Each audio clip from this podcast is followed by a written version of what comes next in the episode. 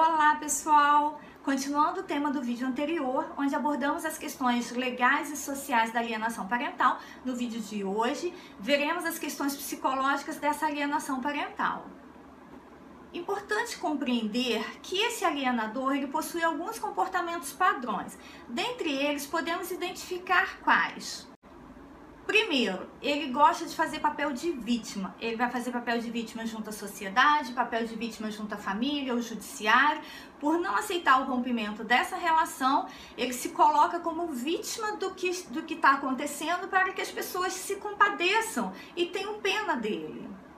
Outro comportamento também identificado no alienador é o esquizoparanoide, onde ele vai de uma forma rígida separar as pessoas boas das pessoas más. Pessoas boas são aquelas que compreendem a sua dor, a situação que ele está vivenciando e apoiam determinada eh, decisão que ele tome. E as pessoas mais serão aquelas que de forma alguma irão apoiar as decisões e atitudes dele. Porque na verdade, esse alienador, ele sempre se sente perseguido e injustiçado pelas pessoas. Outro comportamento também identificado no alienador é o de psicopata, onde ele vai ficar alheio aos sentimentos que, das pessoas que estão à sua volta. Ele não sente culpa e nem remorso pelas atitudes que ele pratica para com seu filho. Desta forma, ele não se importa com o sofrimento das pessoas que estão à sua volta e também descumpre ordens judiciais achando que elas são injustas para com ele. Ou seja, percebemos que o psicopata, de uma forma geral, ele vai usar todos os meios e artifícios para se colocar como vítima dessa situação e para que as pessoas também não percebam o seu comportamento de alienador.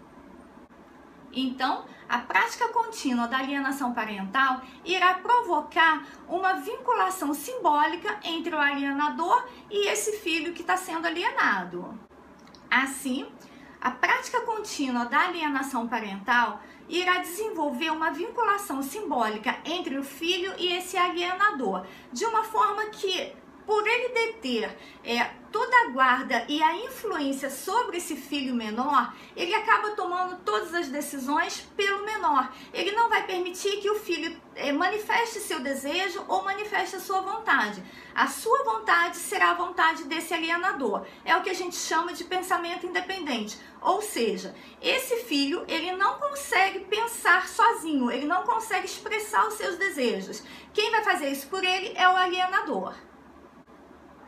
Então, é comum a gente perceber que o filho, ele vai reproduzir o discurso do alienador como se fosse dele. Então, o sentimento de raiva, de ódio, de abandono passa também a ser desse filho e ele reproduz isso como se ele fosse a pessoa abandonada na relação, a pessoa rejeitada nessa relação.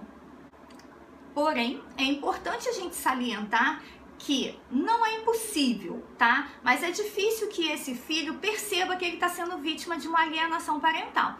Porém, quando ele percebe essa situação, aí acontece o que a gente chama de feitiço virar contra o feiticeiro, porque na verdade todo esse rancor que ele nutria pelo outro genitor, ele volta para esse alienador. Num primeiro momento, esse menor ele acaba apresentando problemas junto à escola, onde ele vai perder o foco na sala de aula das matérias que estão sendo dadas, ele começa a apresentar problemas na relação com os amigos, é, se reprimir, ficar recuado, com medo de que alguém também venha rejeitá-lo, uma vez que ele começa a acreditar que essa rejeição e esse abandono não vem só desse pai ou dessa mãe, mas de todos que estão à sua volta. E com isso, esse filho vai trazer para si um vazio, uma, um sentimento de abandono que vai prejudicá-lo no futuro. As vítimas da síndrome da alienação parental são mais propensas a apresentarem problemas psicológicos, é, síndrome do pânico, ansiedade, depressão.